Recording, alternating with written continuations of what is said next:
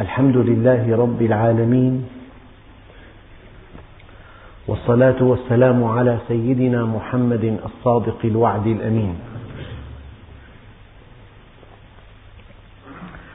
اللهم لا علم لنا إلا ما علمتنا إنك أنت العليم الحكيم. اللهم علمنا ما ينفعنا وانفعنا بما علمتنا وزدنا علما. وأرنا الحق حقا وارزقنا اتباعه. وأرنا الباطل باطلا وارزقنا اجتنابه. واجعلنا ممن يستمعون القول فيتبعون أحسنه. وأدخلنا برحمتك في عبادك الصالحين. أيها الإخوة الكرام مع الدرس الثالث والثلاثين من دروس سورة البقرة ومع الآية الثالثة والثمانين وهي قوله تعالى بسم الله الرحمن الرحيم وإذ أخذنا ميثاق بني إسرائيل لا تعبدون إلا الله وبالوالدين إحسانا وذي القربى واليتامى والمساكين وقولوا للناس حسنا وأقيموا الصلاة وآتوا الزكاة ثم توليتم إلا قليلا منكم وأنتم معرضون. ذكرت في درس سابق أيها الإخوة أن كلمة إذ تعني اذكروا حين. إذ أخذنا اذكروا حين أخذنا منكم الميثاق الغليظ. وإذ أخذنا ميثاق بني إسرائيل والميثاق هو العهد. والبشرية جمعاء حينما خلقوا في عالم الذر والله سبحانه وتعالى قال لهم ألست بربكم؟ قالوا بلى. أخذ الله على خلقه العهد أن يأتوا إلى الدنيا ليطيعوه وليتعرفوا إليه وليتعرفوا إلى منهجه وليعملوا الصالحات لتكون الصالحات ثمنا بجنة أبدية. هذا هو العهد. نحن في الدنيا. من أجل أن نعرفه ومن أجل أن نطيعه فنسلم ومن أجل أن نعمل الصالحات فنسعد ومن أجل أن تكون هذه المعرفة وتلك الطاعة وهذا العمل الصالح ثمن الجنة. خلقنا لجنة عرضها السماوات والأرض. أعددت لعبادي الصالحين ما لا عين رأت ولا أذن سمعت ولا خطر على قلب بشر. العهد أن نأتي إلى الدنيا. فنتعرف إلى الله من خلال الكون. والكون كله ينطق بأسماء الله الحسنى وصفاته الفضلى أن نأتي إلى الدنيا وأن نستخدم العقل الذي أودعه الله فينا. وأن نصغي إلى صوت الفطرة التي فطرنا عليها. وأن نستخدم حرية الاختيار في اختيار الخير. وأن نستخدم الشهوات كقوى محركة لا قوى مدمرة. وأن نجعل من الشرع منهجا لنا. من أجل هذا جئنا إلى الدنيا وهذا هو العهد الذي عاهدنا ربنا عليه وهذا مضمون قوله تعالى إنا عرضنا الأمانة على السماوات والأرض والجبال فأبين أن يحملنها وأشفقن منها وحملها الإنسان. وإذ أخذنا ميثاق بني إسرائيل لا تعبدون إلا الله. كلمة جامعة مانعة هي الدين كله. لا تعبدوا إلا الله. يجب أن نؤمن به إلها واحدا موجودا كاملا وأن نعبده. وأن نعبده وفق ما أمر لا وفق أمزجتنا. تقول لك أستاذ ممكن نعمل عقد زواج صوري ليكون هالزوج الصوري محرم إلي بالحج؟ عجيب. تريدين أن تعبدي الله وفق مزاجك؟ ليس هناك محرم ليس لست مستطيعة. المرأة استطاعتها أن يكون هناك لها محرم تحج معه. طبعا ضربت هذا المثل عرضا. أناس كثيرون يريدون أن يعبدوا الله وفق أمزجتهم وفق أمزجتهم. الله عز وجل لا يعبد إلا بما شرع فألا تعبدون إلا الله. الطاعة لله وحده والعبادة كما أقول دائما وأعيد هذا كثيرا طاعة طوعية ممزوجة بمحبة قلبية أساسها معرفة يقينية تفضي إلى سعادة أبدية. معرفة طاعة سعادة. وما أرسلنا من رسول إلا نوحي إليه أنه لا إله إلا أنا فاعبدون. فحوى دعوة الأنبياء جميعا. أن اعبدوا الله ما لكم من إله غيره. هذه الآية وردت عشرات المرات أن اعبدوا الله ما لكم من إله غيره. وما خلقت الجن والإنس إلا ليعبدون. لا يعبد إلا الله. وحينما تعبد الله تعبده وفق ما شرع. ألا تعبدوا إلا الله. لا تعبدون إلا الله. أما الوالدين هما سبب وجودك. وبالوالدين إحسانا. قرن الله الإحسان إلى الوالدين بعبادته تعظيما لقدر الوالدين. ولو أن في اللغة كلمة أقل من أف لقالها الله عز وجل. وبالوالدين إحسانا. طبعا هذه الآية افعل والآية التي بعدها لا تفعل.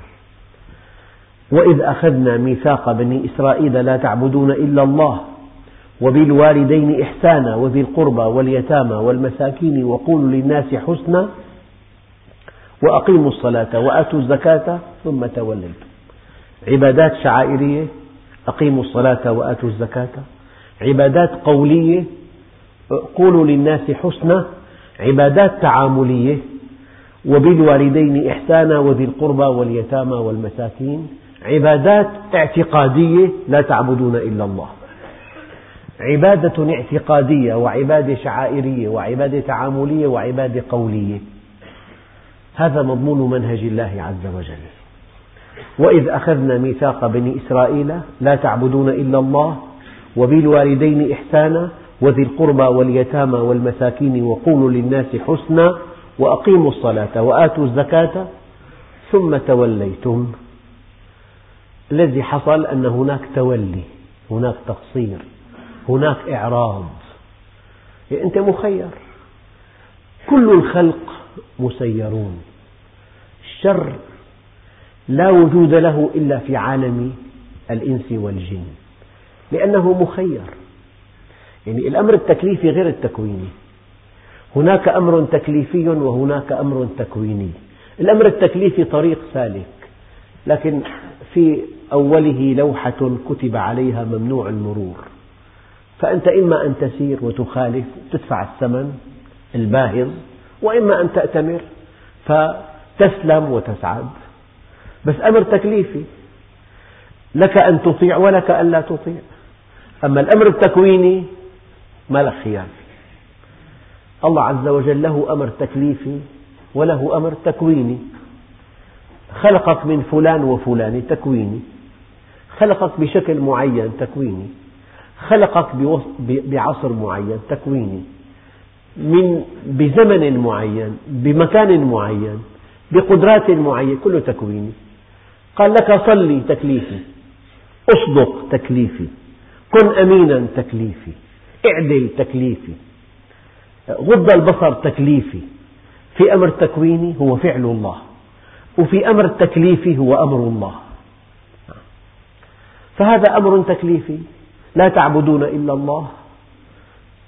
يمكن أن تعبد غير الله. ممكن. أمر تكليفي لأنه وبالوالدين إحسانا. يمكن أن يكون الإنسان ابنا عاقا. ممكن. وذي القربى واليتامى والمساكين. يمكن أن يبني مجده على نهب أموالهم. هؤلاء. وقولوا للناس حسنا. يمكن أن تقول سوءا للناس. أمر تكليفي. تفعل أو لا تفعل. وأقيموا الصلاة يمكن ألا تصلي. أنت مخير. هو التخيير يثمن العمل. لولا الاختيار ما في جنة أساسا. لأنك مخير. هلا إنسان يقدم فحص بينجح. يقام له احتفال تكريمي. لماذا التكريم؟ لأنه درس وطالب آخر ما درس. لأنه اجتهد وطالب آخر ما اجتهد. لأنه نجح وطالب آخر ما نجح. هو مخير يدرس أو لا يدرس. فاللي درس واجتهد ونجح يقام له حفل تكريمي والذي رسب يوبخ. فأنت مخير. ما تنسى أنه مقومات التكليف الكون والعقل والفطرة والشهوة والاختيار والشرع وقولوا للناس حسنا وأقيموا الصلاة وآتوا الزكاة ثم توليتم إلا قليلا منكم وأنتم معرضون. الآية هي افعل لا تفعل. وإذ أخذنا ميثاقكم لا تسفكون دماءكم ولا تخرجون أنفسكم من دياركم ثم أقررتم وأنتم تشهدون. يلفت النظر في هذه الآية.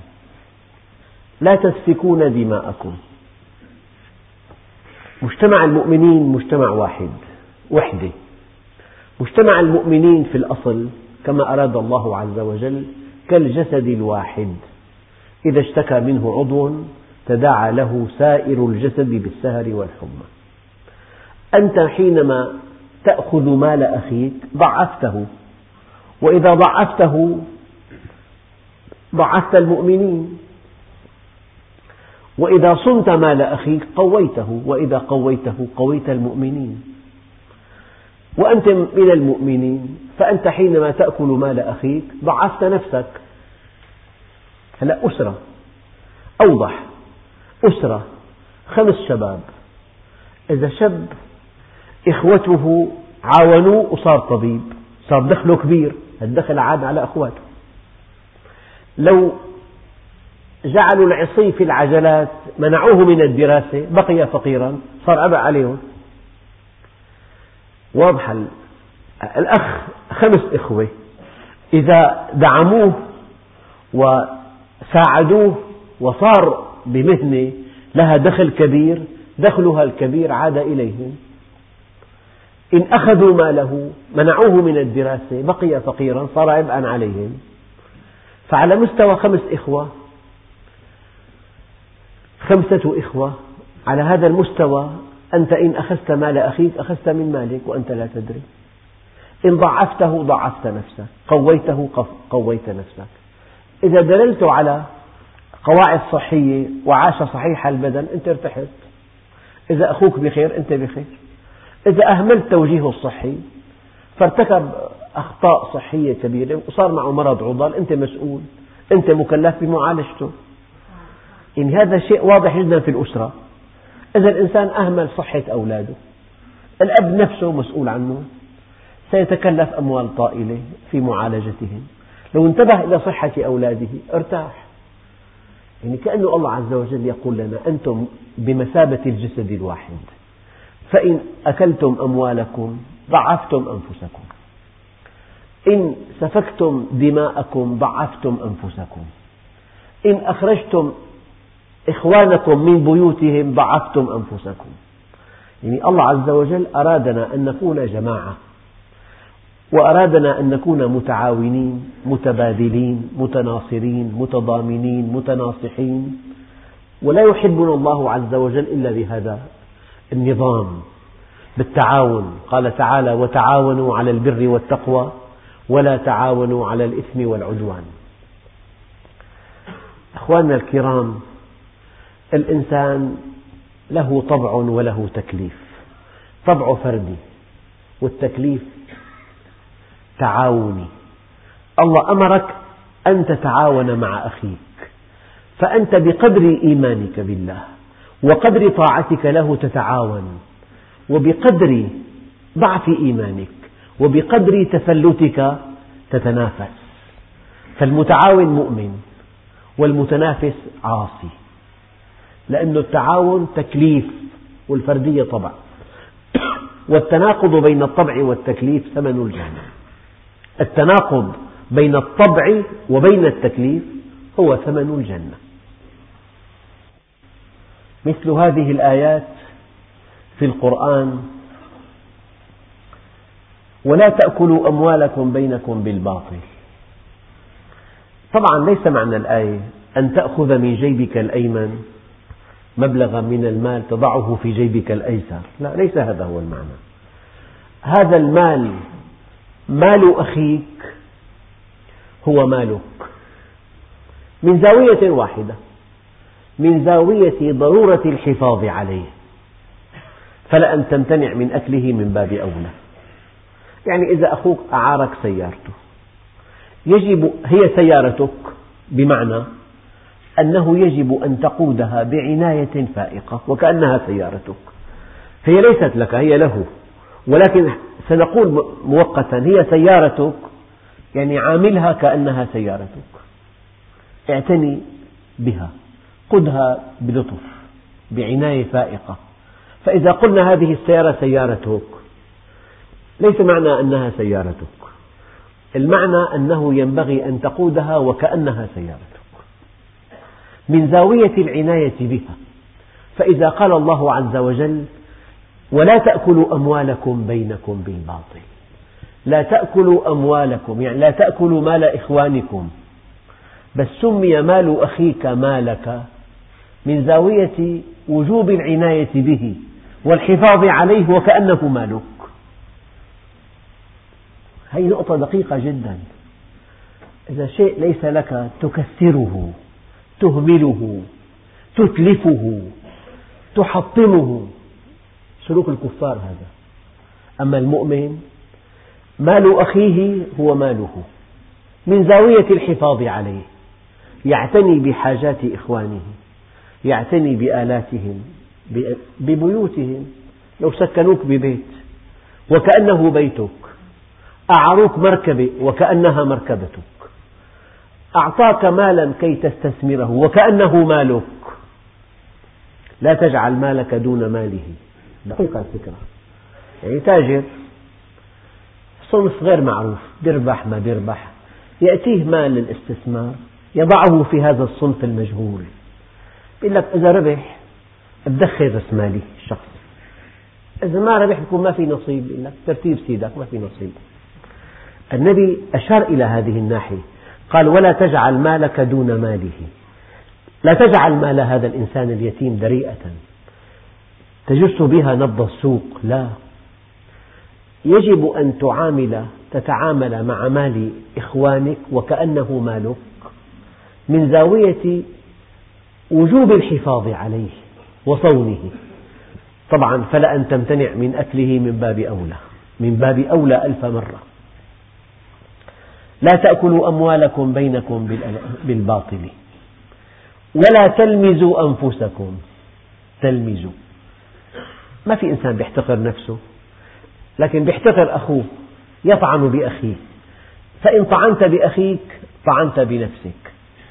يعني إذا الإنسان فرضا أنا بضرب أمثلة للتوضيح. لو جاء إنسان جالس بهيك بلقاء في خمسين ستين شخص قال أبي فعل كذا وأبي ما في أخلاق وأبي قليل دين وأبي مثلا. من دون ما يشعر طعن بنفسه. إذا كان هذا أبوك أو إذا كان هذا أباك فأنت من على هذه الشاكلة. فإذا الإنسان يعني ذم أقرب الناس له كأنه ذم نفسه وهو لا يشعر. ولا تلمزوا أنفسكم. ما قال ولا تلمزوا إخوانكم. قال هذا أخوك سمعته من سمعتك. لذلك من أساء الظن بأخيه فكأنما أساء الظن بربه ومن أكرم أخاه فكأنما أكرم ربه. الله عز وجل يحب الستر يحب التعاون يحب التضامن التكاتف التناصر التسامح يحب التزاور. هذا الذي يحبه الله عز وجل. أنا آتيكم بأمثلة. ولا تأكلوا أموالكم ولا تلمزوا أنفسكم لا تسفكون دماءكم. لا تخرجون أنفسكم. أربع آيات أو خمس آيات في القرآن الكريم. بالظاهر ما لا في استفهام كبير. ما في إنسان يقتل نفسه. أما إذا قتلت أخاك تساق للمحاكمة يحكم عليك بالإعدام. معنى أنت قتلت نفسك وأنت لا تدري. النبي قال القتل أنفى للقتل. لما نقتل القاتل ردعنا ألف إنسان مجرم كان ينوي أن يقتل. فالمعاني دقيقة جدا. أول آية افعلوا الآية الثانية لا تفعلوا. وإذ أخذنا ميثاقكم اذكروا أيضا إذ أخذنا ميثاقكم لا تسفكون دماءكم. النبي عليه الصلاة والسلام يقول يظل المسلم بخير ما لم يسفك دما. يعني إذا الإنسان عاش حياة مديدة ما صدر منه أذى لإنسان. هذا وسام شرف كبير. طبعا القتل فما دون في تجريح في غيبة في نميمة في ابتزاز أموال في طعن بالأعراض في طعن بالأنساب. فحينما تكون بعيدا عن إيذاء الخلق وقد ورد في الحديث اثنان لا تقربهما الإشراك بالله والإضرار بالناس. إيه الله عز وجل؟ يعني أنت تصور أنه أب له أولاد فالذي يعتدي على أحد أولاده عدوان على الأب تقريبا. أن تعتدي على ابن هو عدوان على الأب. لذلك المؤمن ينطلق من حقيقة كبرى. كل هؤلاء الخلق عيال الله. فبقدر محبتك لله تنفع عياله. بقدر محبتك لله تحسن إليهم. بقدر محبتك لله تلقي في قلوبهم الأمن والسكينة. بقدر محبتك لله تسعدهم. بقدر محبتك لله تعطيهم. والإنسان الآخر الطرف الآخر بقدر بعده عن الله يبتز أموالهم. بقدر بعده عن الله يرعبهم. بقدر بعده عن الله يخوفهم. بقدر بعده عن الله يطعن بهم. يعني خدمة الخلق قربى إلى الرب وإيذاء الخلق بعد عن الله عز وجل. ما بعتقد إنسان يرى طفلا في الطريق فيصفعه صفعا شديدا ثم يلتقي بأبيه بعد يوم إلا وهو في خجل شديد. إذا كان الطفل لم يفعل شيء. فأن تؤذي خلق الله عز وجل لا تستطيع أن تتصل بالله. والحقيقة يعني الإنسان لما يؤذي العباد يحجب عن رب العباد. وأكبر عقاب الله بيعاقب فيه الإنسان. أكبر عقاب على الإطلاق. كلا إنهم عن ربهم يومئذ لمحجوبون.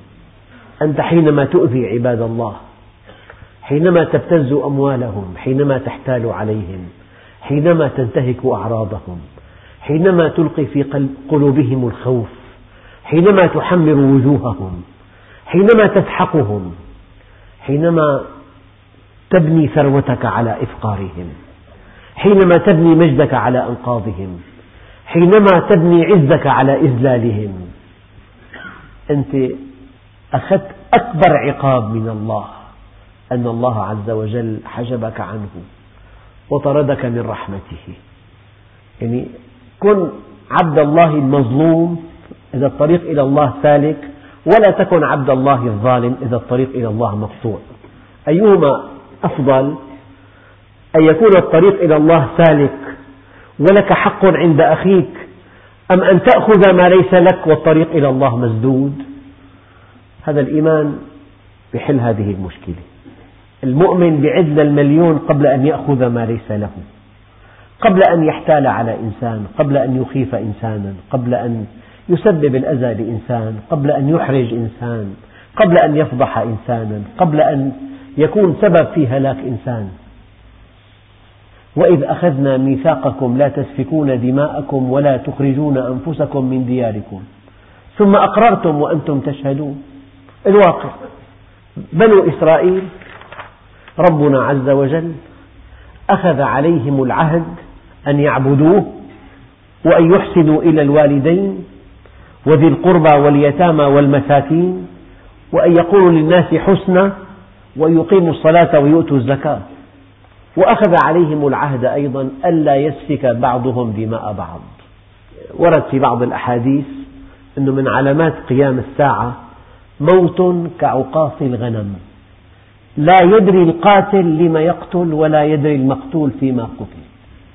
يعني ما معنى أن يخرج ربع مليون إنسان من بلد خوفا على دمائهم.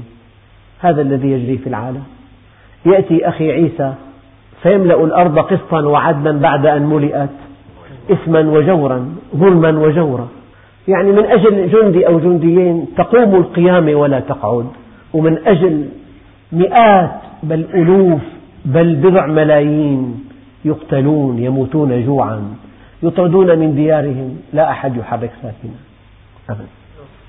قتل امرئ في غابة جريمة لا تغتفر وقتل شعب مسلم مسألة فيها نظر. هكذا تمتلئ الأرض ظلما وجورا. نعم. وإذ أخذنا هنيئا أيها الإخوة هنيئا لمن كان مفتاحا للخير. هنيئا لمن كان مفتاحا للبر. والويل لمن كان مفتاحا للشر. يعني هذا الذي ينام وفي رقبته جرائم كما يفعل أعداؤنا. ينامون والشعوب تئن من الجوع والشعوب تئن من الظلم والشعوب تئن من ضيق ذات اليد وهم ينفقون على كلابهم ألوف الملايين. يطعمون كلابهم من اللحم ما لا تأكله شعوب بأكملها. لذلك ولا تحسبن الله غافلا عما يعمل الظالمون. إنما يؤخرهم ليوم تشخص فيه الأبصار. لكن يجب أن أقول هذه الآية شفاء للصدور. ومكروا مكرهم وعند الله مكرهم. وإن كان مكرهم لتزول منه الجبال. إله يبين عظم مكرهم. أعطاك, أعطاك سلاح. قال وإن تتقوا وتصبروا لا يضركم مكرهم شيئا. قرآن كلام الواحد الديان كلام خالق الأكوان. وإن تتقوا وتصبروا لا يضركم مكرهم شيئا. متى وصل إلينا مكرهم؟ لأننا لم نتقي ولم نصبر. لم نتقي الله لا نطيعه ولا نصبر على ترك منتجاتهم أبدا. نحن متعلقون بمنتجاتهم. لو امتنعنا عن شراء حاجاتهم صبرنا. واتقينا الله عز وجل كف الله عنا كيدهم. وإن تتقوا وتصبروا لا يضركم كيدهم شيئا. آية قرآنية. وإذ أخذنا ميثاقكم لا تسفكون دماءكم ولا تخرجون أنفسكم من دياركم ثم أقررتم وأنتم تشهدون. أخواننا الكرام في مقولة بتمنى تكون واضحة عندكم. كفاك على عدوك نصرا أنه في معصية الله. يعني الحياة تنتهي تنتهي بالموت. هنيئا لمن مات طائعا لله. والويل ثم الويل ثم الويل. لمن مات عاصيا لله. ذكرت لكم من قبل أن رجلا من الناس يطوف حول الكعبة ويقول رب اغفر لي ذنبي ولا أظنك تفعله. فوراء رجل قال له يا هذا ما أشد يأسك من رحمة الله؟ قال له ذنبي كبير لو أنك تعرف ذنبي. قال له ما ذنبك؟ قال له كنت في حملة قمع فتنة. العصور العباسية قصة قديمة. فلما قمعت أبيحت لنا المدينة. مباحة لكم. قال دخلت أحد البيوت فرأيت فيه رجلا وامرأة وولدين. فقتلت الرجل وقلت لامرأته أعطني كل ما عندك. أعطته كل ما عندها فقتل غلامها الأول. قال فلما رأتني جادا في قتل الثاني أعطتني درعا مذهبة من الذهب. أعجبتني. ودهشت بها. فإذا عليها بيتان من الشعر. قرأتهما فوقعت مغشيا عليه مكتوب على هذه الدرع المذهبة.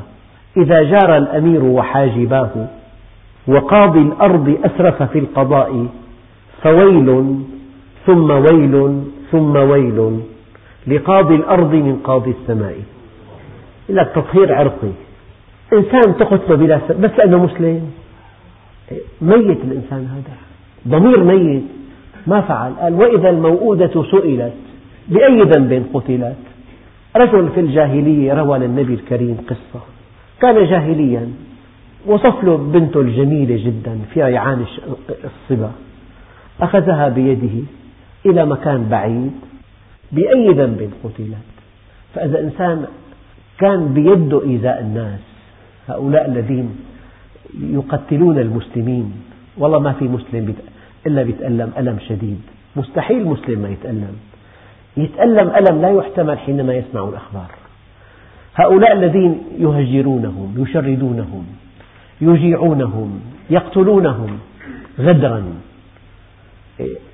فلذلك فلا تحسبن الله غافلا عما يعمل الظالمون. إنما يؤخرهم ليوم تشخص فيه الأبصار. فلا تحسبن الله مخلف وعده رسله. إن الله عزيز ذو انتقام. لا يغرنك تقلب الذين كفروا في البلاد متاع قليل ثم مأواهم جهنم وبئس المهاد. إنهم يكيدون كيدا وأكيد كيدا فمهل الكافرين أمهلهم رويدا. هنيئا لمن كان مفتاحا للخير. أيها الإخوة طيبوا نفسا. إذا أنت نمت مساء ما في إنسان متعلق فيك ما لك متسبب بإيذاء إنسان ولا بقتل إنسان ولا بإفقار إنسان ولا بإذلال إنسان ولا بفقد حريته للإنسان. ما لك متسبب بأذى إنسان. لو أكلت أخشن الطعام فأنت أسعد الناس. لو سكنت في أضيق بيت فأنت أسعد الناس. لو عانيت كل الأمراض أنت أسعد الناس. لو أكلت أخشن الطعام أنت أسعد الناس. لو سكنت في أضيق بيت أنت أسعد الناس. لو عانيت لا سمح الله كل الأمراض أنت أسعد الناس.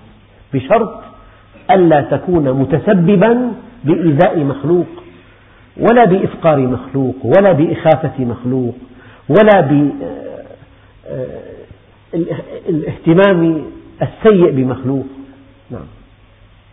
واقع اليهود قاتلهم الله ثم أنتم هؤلاء تقتلون أنفسكم. وتخرجون فريقا منكم من ديارهم تظاهرون عليهم بالإثم والعدوان. وأن يأتوكم أسارى تفادوهم وهو محرم عليكم إخراجهم. أفتؤمنون ببعض الكتاب وتكفرون ببعض؟ فما جزاء من يفعل ذلك منكم إلا خزي في الحياة الدنيا ويوم القيامة يردون إلى أشد العذاب وما الله بغافل عما تعملون. آبك أجمعين. ثم أنتم هؤلاء تقتلون أنفسكم وتخرجون فريقا منكم من ديارهم تظاهرون عليهم بالإثم والعدوان. اليهود في عهد النبي عليه الصلاة والسلام كانوا بني قينقاع وبني النضير وبنو قريظة.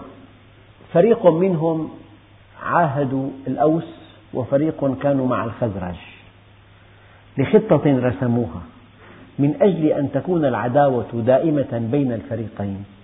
ومن أجل أن يعيشوا على عداوة الفريقين انحاز بعضهم إلى الأوس وبعضهم إلى الخزرج. وكانوا في الوقت نفسه يثيرون الأوس على الخزرج والخزرج على الأوس. يعيشون على أنقاضهم على أنقاض الأوس والخزرج. يعني مكر شديد جدا. فريق من اليهود مع الأوس وفريق مع الخزرج. وكل فريق يحمس الطرف الآخر لقتال صاحبه. فإن نشبت حرب بين الأوس والخزرج مع حلفائهم من اليهود يقع اليهود أسرى عند اليهود يعمدون إلى فدائهم. حيلة ماكرة ماكرة جدا. ثم أنتم هؤلاء تقتلون أنفسكم وتخرجون فريقا منكم من, ديار من ديارهم. أنت متفق اتفاق. نص مع هون نص مع هون. وتحمس هؤلاء لقتال هؤلاء وهؤلاء لقتال هؤلاء. فإن نشب القتال طبعا الأوس قاتلوا مع أنصار اليهود والخزرج قاتلوا مع حلفاء اليهود. فإذا نشب قتال بين اليهود قتلوا أنفسهم قتلوا أبناء جلدتهم. فمن لم يقتل أخذوه أسيرا ثم افتدوه ثم أنتم هؤلاء تقتلون أنفسكم بالمعركة القذرة التي أرستموها أنتم بين الأوس والخزرج. وتخرجون فريقا منكم من ديارهم تظاهرون عليهم بالإثم والعدوان وإن يأتوكم أسارى تفادوهم وهو محرم عليكم إخراجهم. لك تكتيك خطة ذكية الخطة الذكية تسمى ذكية إذا كان وفق منهج الله.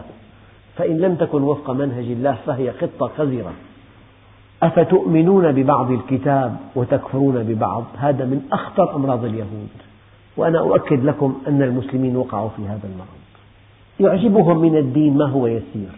الشيء الجميل سفر مثلا حفلات مولد شيء سهل. أما الانضباط ضبط الشهوات لا يعجبهم مثلا. كسب المال الحلال لا يعجبهم. يريد كسب مال كبير من طريق مشبوه. فالذي يعجبه يأخذ به. يعني أيام إنسان بيصوم مثلا يوم عاشوراء أو بيصوم 15 شعبان بتنطن الدنيا بهالصيام.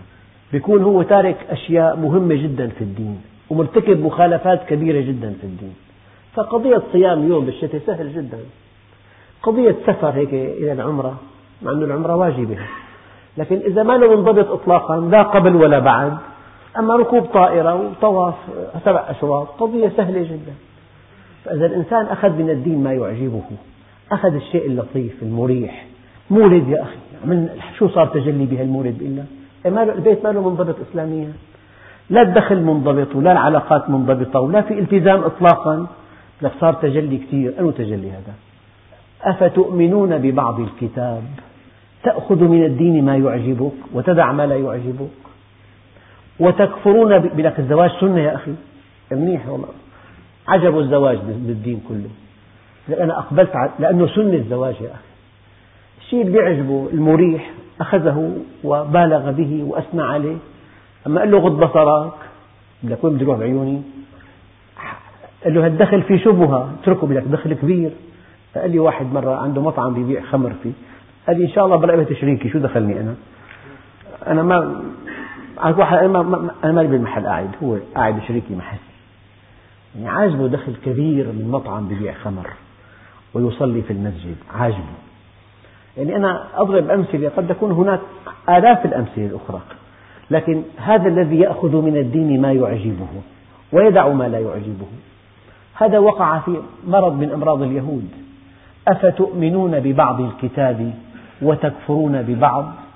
فما جزاء من يفعل ذلك منكم إلا خزي في الحياة الدنيا. ويوم القيامة يردون إلى أشد العذاب وما الله بغافل عما تعملون. إذا وقع المسلمون في هذا المرض يعني ممكن مليار ومئتين مليون مسلم ليست كلمتهم هي العليا وليس أمرهم بيدهم وأعداؤهم لهم عليهم ألف سبيل وسبيل. هذا السبب. أتأخذون أفتؤمنون ببعض الكتاب وتكفرون ببعض. فما جزاء من يفعل ذلك منكم إلا خزي في الحياة الدنيا. ويوم القيامة يردون إلى أشد العذاب وما الله بغافل عما تعملون. إذا المسلم ما أقام الإسلام في بيته ما ضبط بناته ما ضبط أولاده ما حرر دخله ما كان عمله صحيح مشروع مهنته شريفة منطبقة على الشرع والمنهج فكيف يسمي نفسه مسلما؟ يعني أعجبه من الدين الصلاة الصلاة سهلة جدا. أعجبه من الدين الصيام. الأمور الشعائرية طبقها بحذافيرها. صلى وصام وحج وزكى بس حياته غير إسلامية بيته غير إسلامي عمله غير إسلامي دخله غير إسلامي إنفاقه غير إسلامي بيته غير منضبط بناته غير منضبطات فما قيمة هذا؟ الذي أخذه مما هو هين عليه والذي تركه مما هو شاق عليه. أفتؤمنون ببعض الكتاب وتكفرون ببعض؟ فما جزاء من يفعل ذلك منكم إلا خزي في الحياة الدنيا.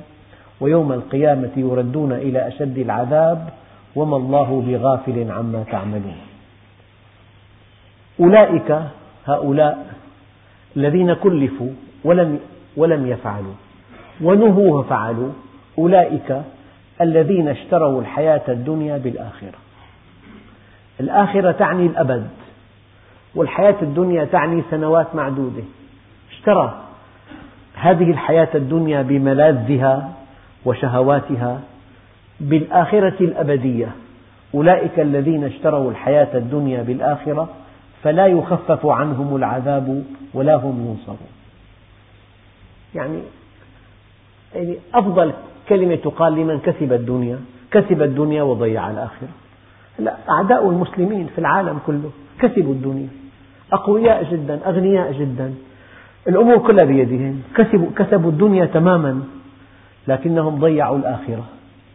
فما دام الآخرة حق المؤمن على ما يعاني أفضل عند الله ألف مرة من هؤلاء الذين حق كسبوا الدنيا وخسروا الآخرة.